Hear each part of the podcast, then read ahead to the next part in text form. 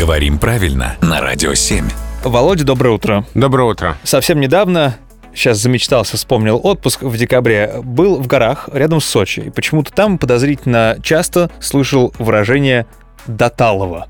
Я сначала подумал, что, может, вот-вот наступит сезон оттаивания снега, хотя вроде был декабрь. Как-то очень странно. Что такое Доталова? На самом деле это выражение где-то отмечается как регионализм, а, как выражение, известное больше на Востоке.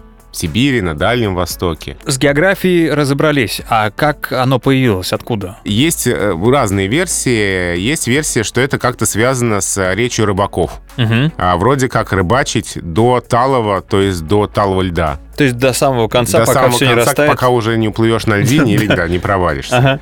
Есть еще версия, которая связывает это выражение с тюремным жаргоном. Мгм. Что вроде будто бы имеется в виду какой-то там лагерь. А, ну это тогда уже имя собственное. А, а есть какие-то народные версии? Ну, например, что это как-то связано с застольем.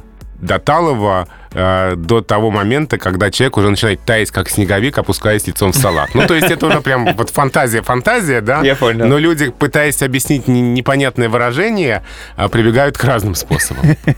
Я так понимаю, многие сейчас вспомнили свои большие новогодние корпоративы и даже не подозревали, что, оказывается, в адрес своих коллег можно было использовать слово «талый».